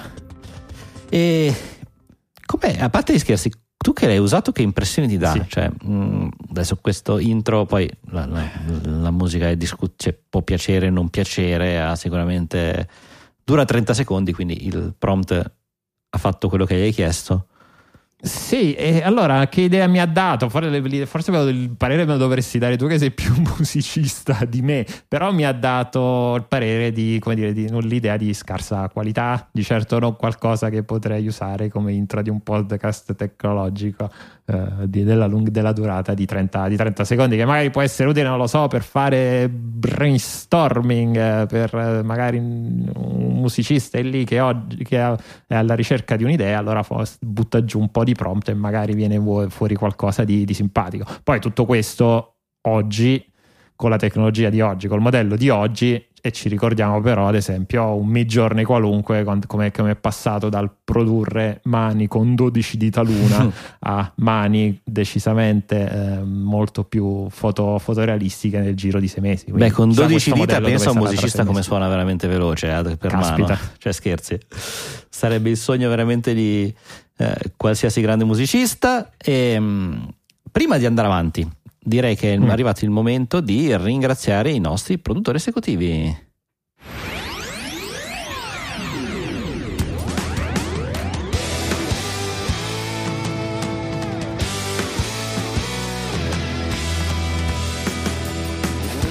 I produttori esecutivi sono, lo sapete, eh, il nostro modello di business di sussistenza. Noi produciamo tutti i lunedì sera eh, da ormai quasi 15 anni Digitalia gratuitamente. Lavoriamo sodo, crea- cerchiamo gli articoli, li ordiniamo, eh, studiamo e eh, in cambio chiediamo una retribuzione, un obolo. No? Digitalia viene distribuito come un, un software shareware, nel senso potete provare, potete ascoltare, ma poi se vi piace eh, potete diventare produttori esecutivi. Potete farlo con una donazione dell'entità che volete, quando volete. C'è PayPal, Satispay, Bitcoin, bonifici e anche il nuovo sistema del Value for Value con le applicazioni di podcasting che supportano tutto questo. Se Michele hai a disposizione già pronto il file dei produttori, ti lascio a te Certo. il grande onore di ringraziarli Ah, assolutamente. Con grande piacere, con noto un notevole aumento degli streamer del Value for Value eh, che vanno dai 250 Satoshi di Anonymous, ehm, Nicola Gabriele D, eh, Nicola Fort, Pavlo eh, F. Trava, che ho come la situazione di sapere chi è, eh, per Paolo Bovero, Fiorenzo Pilla, fino ad arrivare ai 3865 Satoshi di Capitan Harlock. Grandissimo, grandissimi tutti.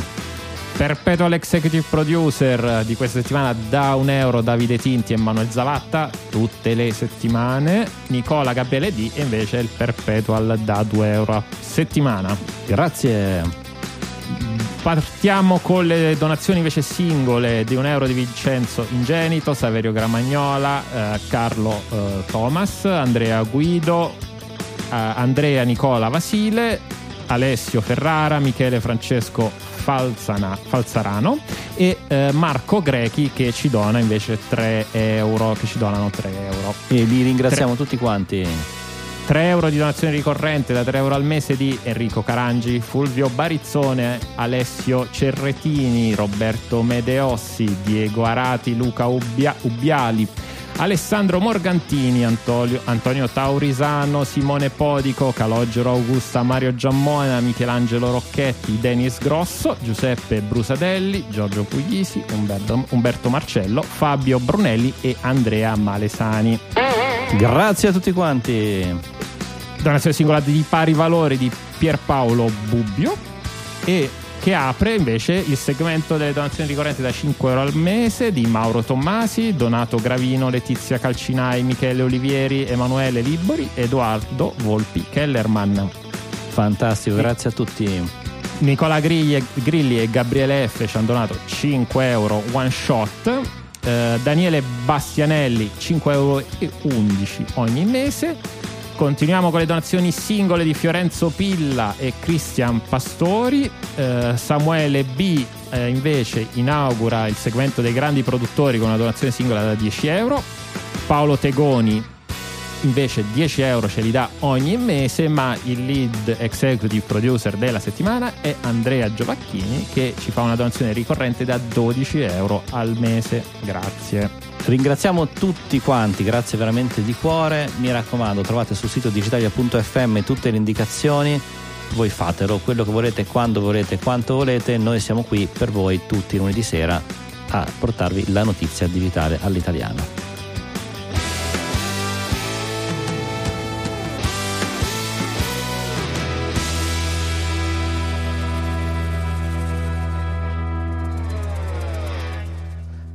La settimana scorsa parlavamo di Airbnb, um, inteso forse come verbo, dicevi tu Michele, no? ormai è diventato una, uh, una, parola di uso comune nel senso di affitta camere, affitta appartamenti su internet.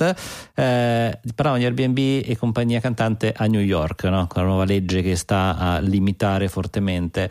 Eh, pare che stia arrivando anche in Italia, io dico pare che stia arrivando, poi invece il sole intitola Scattano le sanzioni, mi sembra che siamo ancora tranquilli. Eh, eh, poi è un po' come, come, Twitter che prima banna gli utenti e poi fa uscire il, il, cambia, il cambiamento di policy.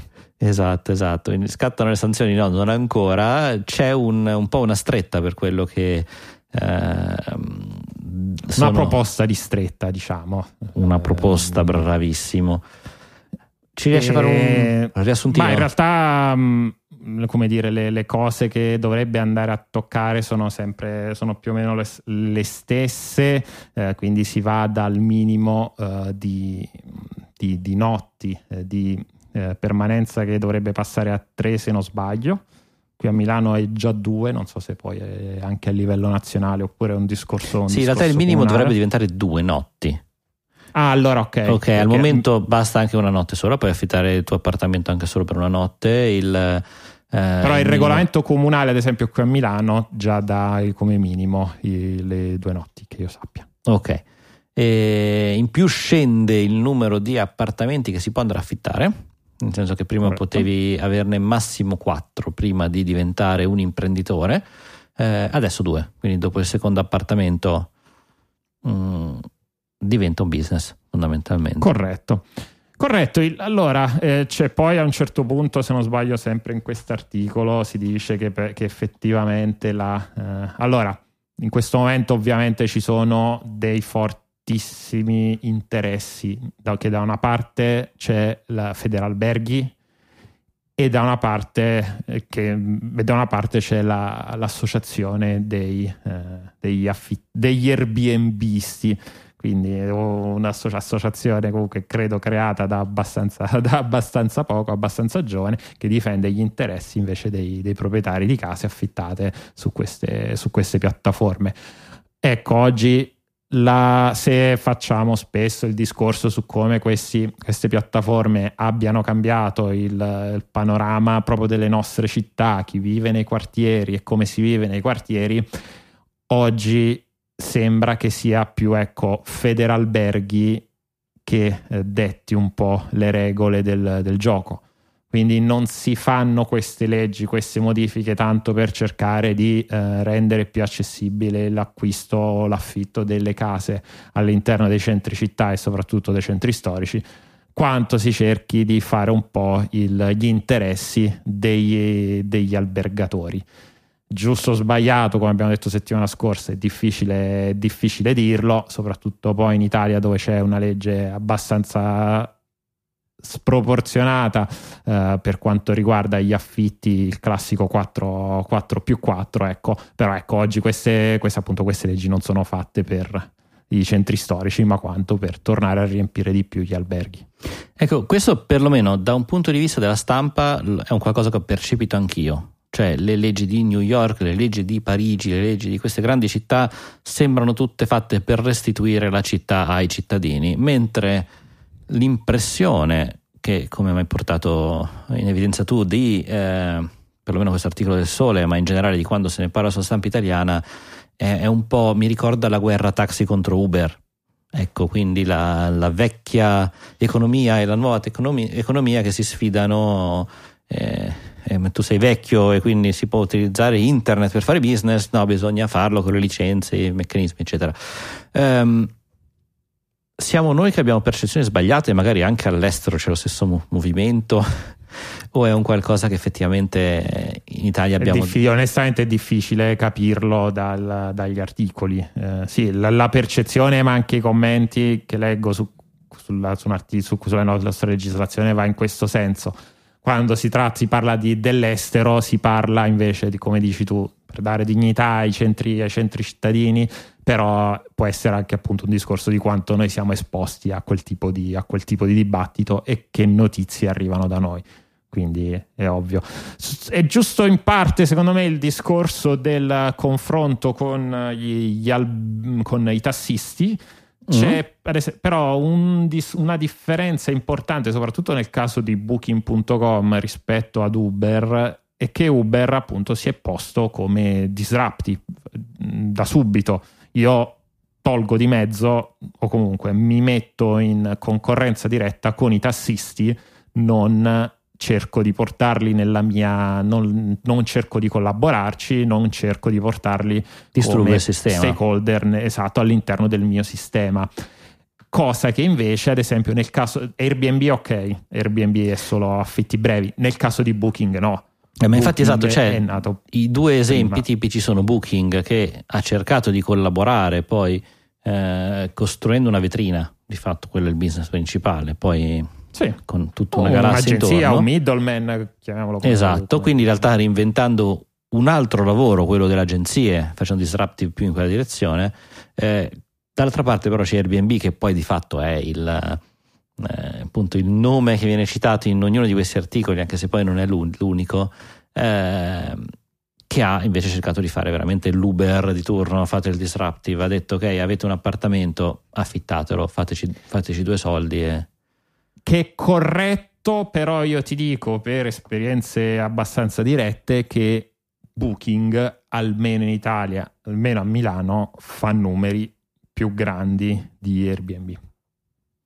Sì, ne sono sicuro, perché Booking veramente si pone in un, una situazione diversa, trova alloggi anche per chi non vuole andare in appartamento, che invece è la differenza, quindi offre molte più opportunità. Esatto. Questa è la grande differenza. Eh, su Booking non penso che ci saranno questioni in questo momento, per come sto vedendo, cioè la, la, la logica è proprio sull'affitto breve, quindi i, i bed and breakfast, eh, gli appartamenti lasciati in, eh, in affitto, ehm, come rendita in alcuni casi secondaria e quindi ancora permessa con la famosa cedolare secca, quindi con un metodo di tassazione relativamente semplice però nel caso veramente questi siano un investimento piccolo, appunto, secondo questa nuova proposta fino a due. Già chi inizia ad averne di più diventa un affare, un business e quindi con tutte le complicazioni del caso. Sì, anche, anche, perché poi c'è il ruolo delle agenzie di gestione dei, degli affitti brevi e oggi se si va su queste piattaforme si trovano profili con migliaia e migliaia di recensioni con decine se non centinaia di appartamenti e sono in realtà non la persona che possiede la casa quanto l'agenzia che poi la gestisce per conto, per conto terzi. Ecco. E, e, e, credo che ci sia una, una volontà anche ecco, di andare un po' a, a, sistemare, a cercare di limitare quella, quelle situazioni lì. Ecco. Vedremo, uh, anche qui, eh, comunque se leggete il sole no, non scattano le sanzioni, non ancora perlomeno, state ancora tranquilli. Invece rischia di scattare veramente delle belle sanzioncine perché qua si è messo di mezzo il Dipartimento di Giustizia che dopo anni di analisi e verifiche eh, ha avviato il, un grande processo contro Google negli Stati Uniti. Um, si parla fondamentalmente del fatto del rischio, del, dell'ipotesi che Google sia effettivamente un monopolista e utilizzi pratiche eh, anticoncorrenziali per vendere i suoi prodotti eh, e posizionarsi. Di fatto la, la questione più citata in questo momento sia come Google, motore di ricerca, sia di fatto diventato un verbo, diventato una parola perché presente ovunque, grazie anche ad accordi commerciali che sono stati valutati in qualche soldino, nello specifico 10 miliardi all'anno, che sono le cifre che Google paga a Apple per essere il motore di ricerca predefinito di Safari su iPhone, a, Mozilla, a Firefox per, a Mozilla per essere su Firefox il motore predefinito e cose varie. No? Sono forme di sponsorizzazione, quindi di per sé non illegali, ma che fanno sì che veramente Google ormai abbia un, eh, una dimensione di mercato che, che, impedisce agli altri player, Bing sicuramente, eh, DuckDuckGo e, alt- e tanti altri tentativi di motori di ricerca che ogni tanto nascono di crearsi il loro spazio.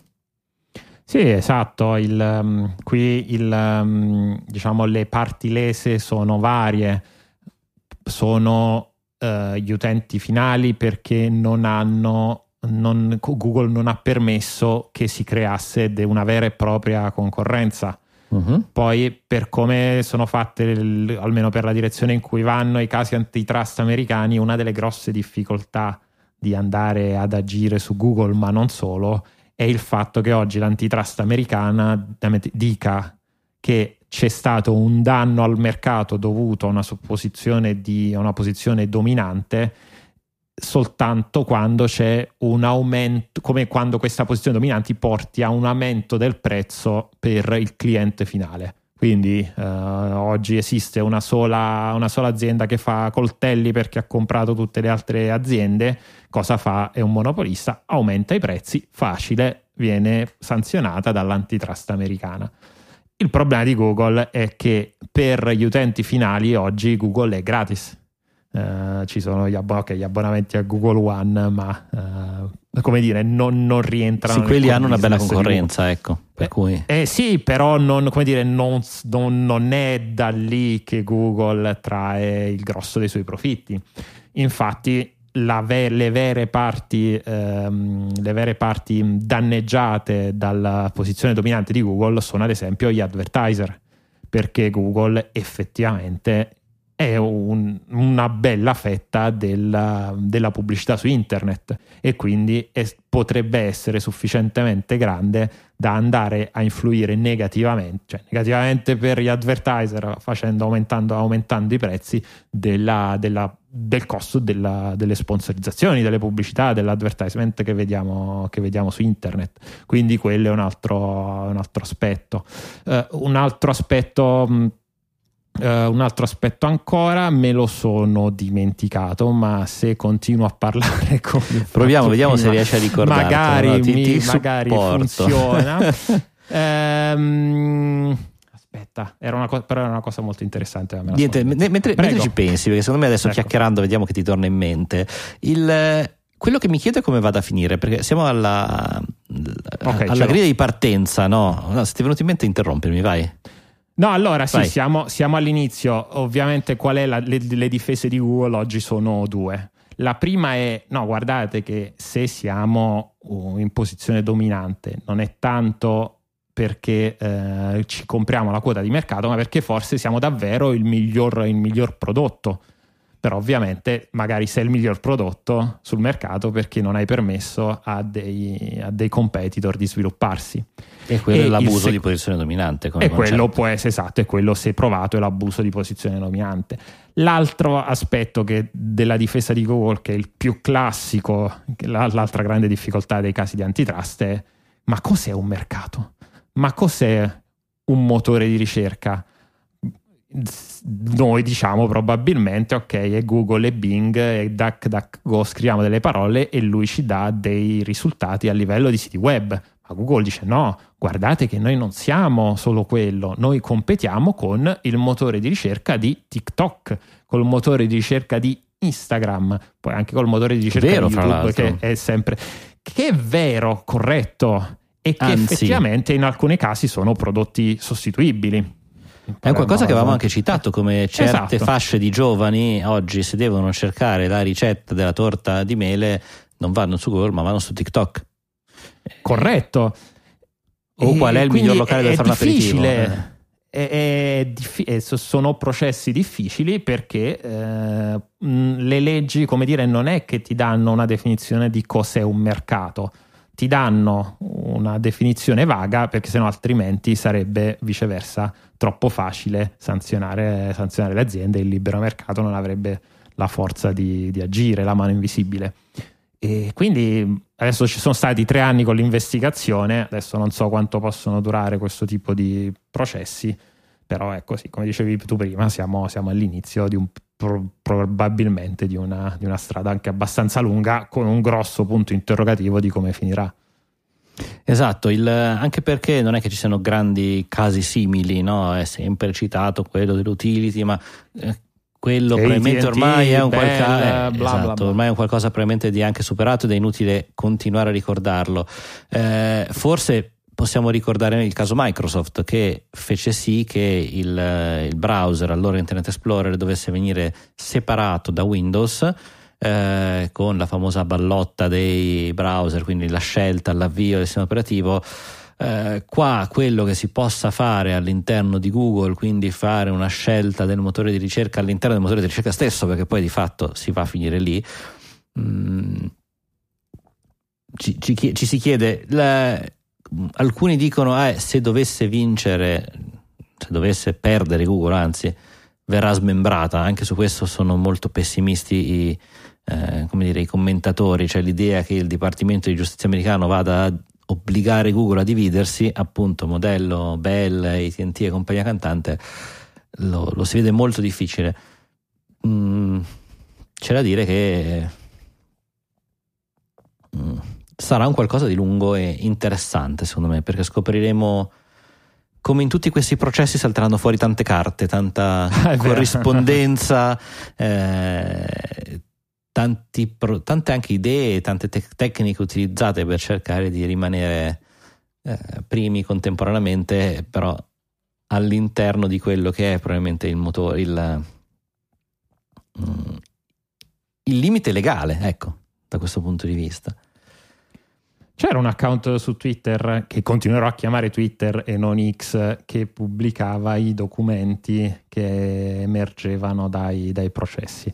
Non, non- credo di riuscire a trovarlo al volo. Vediamo se nel frattempo lo trovo. Eh, dipende, se, se ha fatto Elon qualche processo sarà stato cancellato come Esatto. tutti gli altri. come tutti gli altri account. Stavo curiosando un po' in avanti la, la scaletta. Allora, non è stata grande settimana come tutte le settimane post eh, keynote di Apple per grandi notizie, a parte quelle che abbiamo finora tirato fuori. Ehm, non so, Michele, se hai qualche eh, argomento tra quelli che ci rimangono che ti, ti incuriosisce un po'. Vediamo di pescare. Eh, allora, bah, in realtà mh, no, c'era un, prob- non per questo momento della trasmissione, però credo che ci sia un bel articolo sul post che è quello sulla Svezia e su come oggi stiano ripensando l'uso delle tecnologie, della tecnologia nelle scuole. È un dibattito secondo me molto molto interessante. Alcuni, alcuni, alcuni esperti dicono che l'utilizzo delle tecnologie in realtà sia, uh, sia problematico nelle, nelle, fasi di sviluppo de, dei, dei, bambini e dei ragazzini e che quindi forse è meglio ritornare al, ai, libri, ai libri stampati, che è quello che stanno provando a fare in, in Svezia. Uh, che quindi erano invece... arrivati completamente al libro elettronico, evidentemente. Che invece, esatto, quindi in Italia noi saremmo, sarebbe più facile. Eh, perché più esatto, facile io stavo pensando perlomeno quel piccolo eh, punto di osservazione che ho io sulla scuola italiana a vari anche livelli di eh, primaria, secondaria e, e, e licei e cose varie, vedo ancora eh, un uso forte dei libri, cioè l'unica tecnologia che è veramente entrata anzi le uniche due tecnologie sono da una parte eh, la LIM, quindi la lavagna elettronica, spesso usata poco più che come un televisore per proiettare video e come lavagna, ok? Quindi eh, anche se poi ho sentito e visto degli utilizzi molto più eh, interessanti anche per salvare appunti e cose varie, eh, e dall'altra parte eh, il cosiddetto registro elettronico che anche lì strumento come, come i vari classroom, cioè tutte queste piattaforme online, spesso usati meno di quanto servono, anche perché probabilmente sono più... Eh, il registro elettronico chiaramente è generalmente nato in Italia per le scuole italiane, ma le varie piattaforme di, di learning scolastico come Google Classroom è tipicamente usata, mi danno l'idea di essere molto americanocentriche anche come implementazione, quindi non, non costruiscano, cioè vengono usate veramente poco all'interno delle scuole italiane, però perlomeno questa è la mia piccola osservazione, ma ci saranno un sacco di persone che mi faranno avere le loro esperienze. Sì, e poi... Eh, vai, vai, scusami, scusami invece con tutti chiusa. gli ordini delle scuole, prego. Eh, no, no, eh, in università invece mi, mi, è capitato di vedere sempre più computer portatili o tablet accesi sempre a lezione e quindi probabilmente il libro elettronico, il prendere appunti in forma elettronica è comodo, ma mi chiedo se sia un modo buono per imparare. Allora, eh, parto da quest'ultimo punto, beh, io oramai mi sono laureato da, da 13 anni e quindi ho visto... Ancora il calamaio, no? no, ho visto l'inizio uh, di questa rivoluzione e, ehm, e iniziavano a esserci delle persone che, ehm, eh, che, iniziavano a venire tutti i giorni col portatile, ecco un po' più spesso di quelli. Anche se eh, ricordo ancora questa scena all'università che tipo il giorno dopo che eh, Steve Jobs presentò il MacBook, il MacBook Air, la mattina dopo si alzò un mio collega dell'università, tipo lo cacciò dalla busta come, come aveva fatto Steve Jobs, non ho la più pallida idea di dove lo avesse preso e lo fece, lo fece, vedere, lo fece vedere in classe. Comunque, a parte quello, c'era l'inizio di, questa, di, questo, di, questo, trend, sì, ovviamente anche se ho, sono laureato in economia, però alcuni corsi li ho fatti, eh, li ho fatti utilizzando software di, esempio di, di matematica, MATLAB e così, e così, via, quindi sono vecchio, ma uh, media, mediamente vecchio, ecco, e avevo visto comunque il passaggio tra le scuole superiori dove credo che avessimo fatto due ore di laboratorio di informatica ogni, ogni anno all'università dove certi corsi erano fatti al 90% con, utilizzando gli strumenti, strumenti, eh, però strumenti attenzione, software. tu stai sì. citando lo strumento, nel senso MATLAB non è il modo in cui impari, nel senso acquisisci nozioni, è il modo in cui le utilizzi le nozioni che hai imparato per produrre qualcosa, no? È uno strumento che ti permette di, poi certo impari anche facendo, però è uno strumento, è un cacciavite, non è un, un libro. E dipende perché appunto devi prima per, aver, per fare gli integrali su MATLAB devi averli prima fatti. Eh, ho passato tre anni della, delle mie scuole superiori a fare integrali a mano. Poi non mi ricordo assolutamente niente, non credo neanche di poterti più dire cos'è un integrale.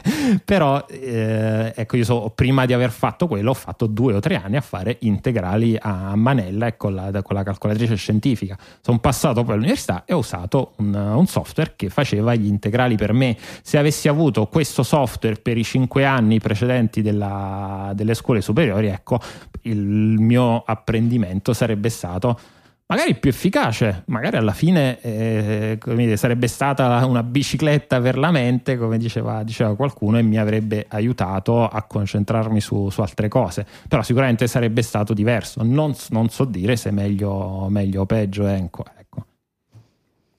Però gli svedesi dicono che probabilmente sarebbe stato peggio. Mm. Gli svedesi che evidentemente erano un po' più avanti di noi a questo punto su quello che è il stando all'articolo la, l'integrazione della tecnologia esatto e infatti questa è un'altra cosa che volevo aggiungere considerando il livello della... io faccio il suggeritore di tuoi pensieri oggi grazie no? grazie mi, serve, mi serve molto. E considerando il livello di, di, integrazione delle tecnologie nella scuola italiana e guardando poi i risultati dei test invalsi, ecco, il fatto che siamo arriva- arretrati e siamo ancora all style, diciamo, non è che ci sta portando a grossi vantaggi nel, nell'apprendimento, quindi stiamo probabilmente facendo male tutte e due le cose e non è quello che basta, come dire. Su queste note amare direi che potremmo andare in chiusura di puntata e passare al momento più atteso da grandi piccini, cioè i gingilli del giorno. Signore e signori, i gingilli del giorno. I gingilli del giorno sono i regali dei digitaliani per i digitaliani. Le voci digitali a fine trasmissione selezionano per voi un gingillo hardware, software, una letteratura o qualsiasi cosa che abbia un'attinenza digitaliana che ci abbia colpito per la curiosità, stravolto l'esistenza o qualsiasi sfumatura in mezzo. Chiaramente chi scelgo, chi scelgo, chi scelgo Michele, sei l'unico, ah, oltre a me, quindi oh. scelta abbastanza obbligata.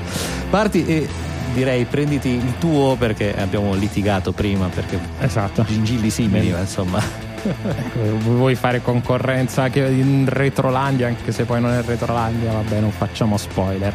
Allora, quello che invece ho scelto io è un, un gingillo nella, nella, giusta definizione, si chiama Shouter, scritto Shout RRR, eh, che Quindi è un, pirata. Un, eh, sì, sì, esatto, che nel, nella, nomenclatura, eh, nella, nomenclatura, ricorda i servizi AR, eh, ma in realtà è perfettamente legale, nel senso che è un piccolo programmino, un piccolo eseguibile che si installa sicuramente su Linux, mh, mm, è in, scritto in Go, quindi magari poi anche su altre, altre piattaforme, che, serve, che vi fa un po' da, uh, da aiuto nel momento in cui dovete inviare delle notifiche.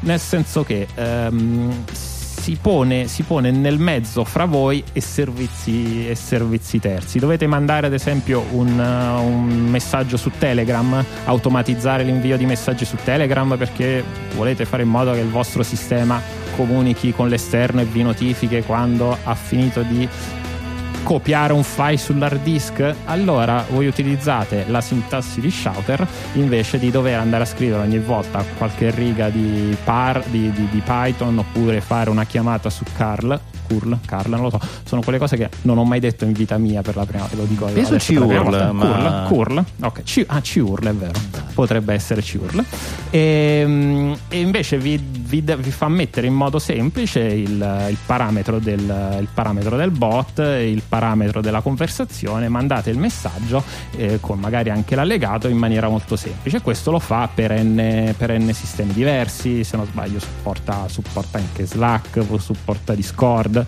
supporta delle soluzioni self-hosted di notifiche come può essere Notified. Quindi veramente quel piccolo gengillo che può aiutarvi eh, nella gestione dei vostri, dei vostri progettini ehm, self-hosted. Ecco, non mi, no. non mi, è chiaro come mai finisca con queste AR come lui e serva per capire ad esempio quando hai salvato un file è un eh, sì, non c'entra poi, assolutamente nulla, penso. Poi casualmente altri programmi tipo Sonar eh, o LIDAR eh, o Radar hanno tutti il supporto a Shouter. Eh, sciocco io a non averci pensato prima, vedi? non sei stato abbastanza malizioso.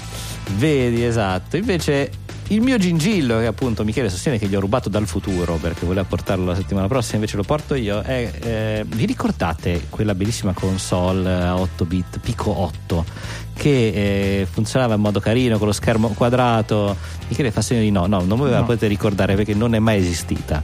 E eh, degli sviluppatori di Lexaloft hanno creato una fantasy console, cioè una console virtuale retro gaming, però nuova, quindi non è retro, vedi, infatti non ti ho fregato sul retro gaming, Esatto. che eh, di fatto eh, costa una quindicina di dollari eh, e una volta scaricata può essere stata su Windows, Mac, Linux eh, o Raspberry Pi e computer simili per potersi creare il proprio ambiente di gioco. La O cosa carina è che oltre a anche.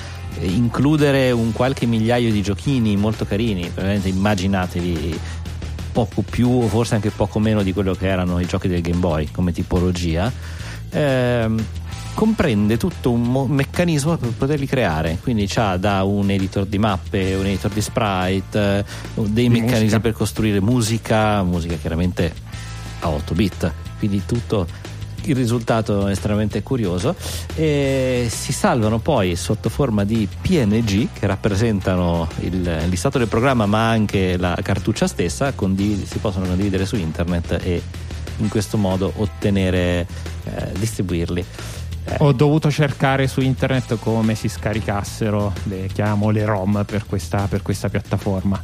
Cioè, ci ho messo un attimo a capire questo, questo sistema delle PNG. Esatto, cioè le icone sono già quelle il, il- il gioco.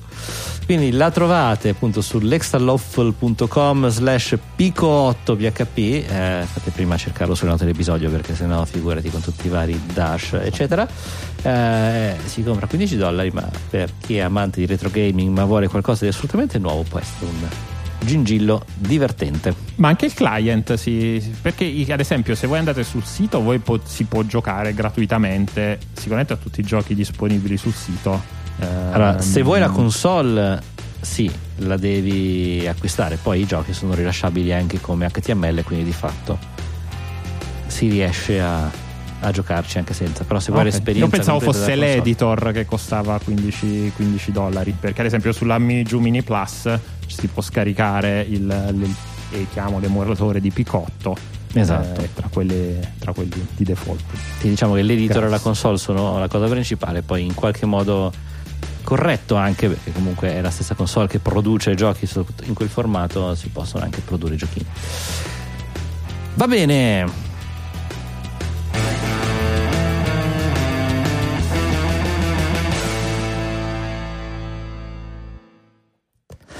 Siamo arrivati al momento dei, dei saluti finali e come sempre oggi non, non- partono le musichine, però il doc mi ha detto prenditi un po' di spazio fra una sigla e l'altra e io l'ho accontentato per un po' di spazio.